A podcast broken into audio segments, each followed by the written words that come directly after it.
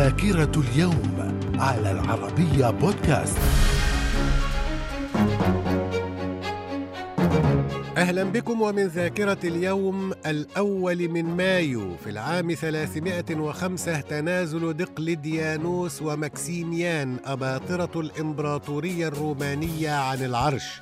في العام 1328 انتهاء حروب الاستقلال الإسكتلندية من خلال معاهدة أدنبرا نورثامبتون واعتراف مملكة إنجلترا بمملكة إسكتلندا كدولة مستقلة. في العام 1544 اعتراف ملوك أوروبا بسيادة الدولة العثمانية على أراضي المجر بعد عشرين عاما من الحروب منذ نجاح العثمانيين في فتح المجر وضمها ضمن أراضي الدولة الإسلامية. من الذاكرة. ومن ذاكرة اليوم الأول من مايو في العام 1840 صدور أول طابع بريد في العالم في بريطانيا يحمل صورة الملكة فيكتوريا وكان لونه أسودا وقيمته بنسا واحدا. وفي العام 1900 السلطان العثماني عبد الحميد الثاني يصدر أمرا بإنشاء سكة حديد الحجاز وذلك لخدمة الحجاج.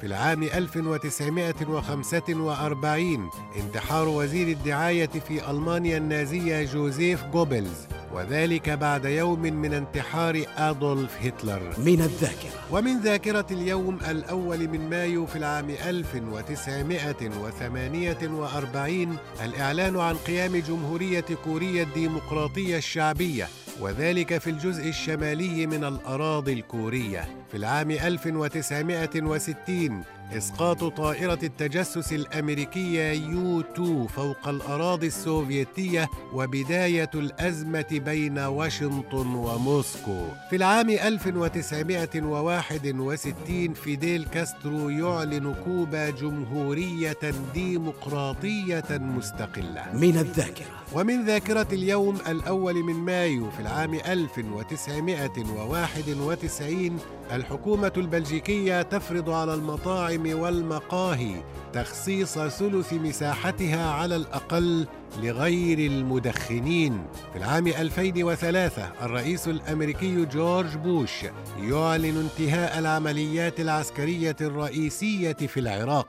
في العام 2014 الإسكتلنديون يرفضون الانفصال عن إنجلترا في استفتاء خاص. من الذاكرة. ومن مواليد اليوم الأول من مايو في العام 1819 بطرس البستاني أديب ومؤرخ لبناني.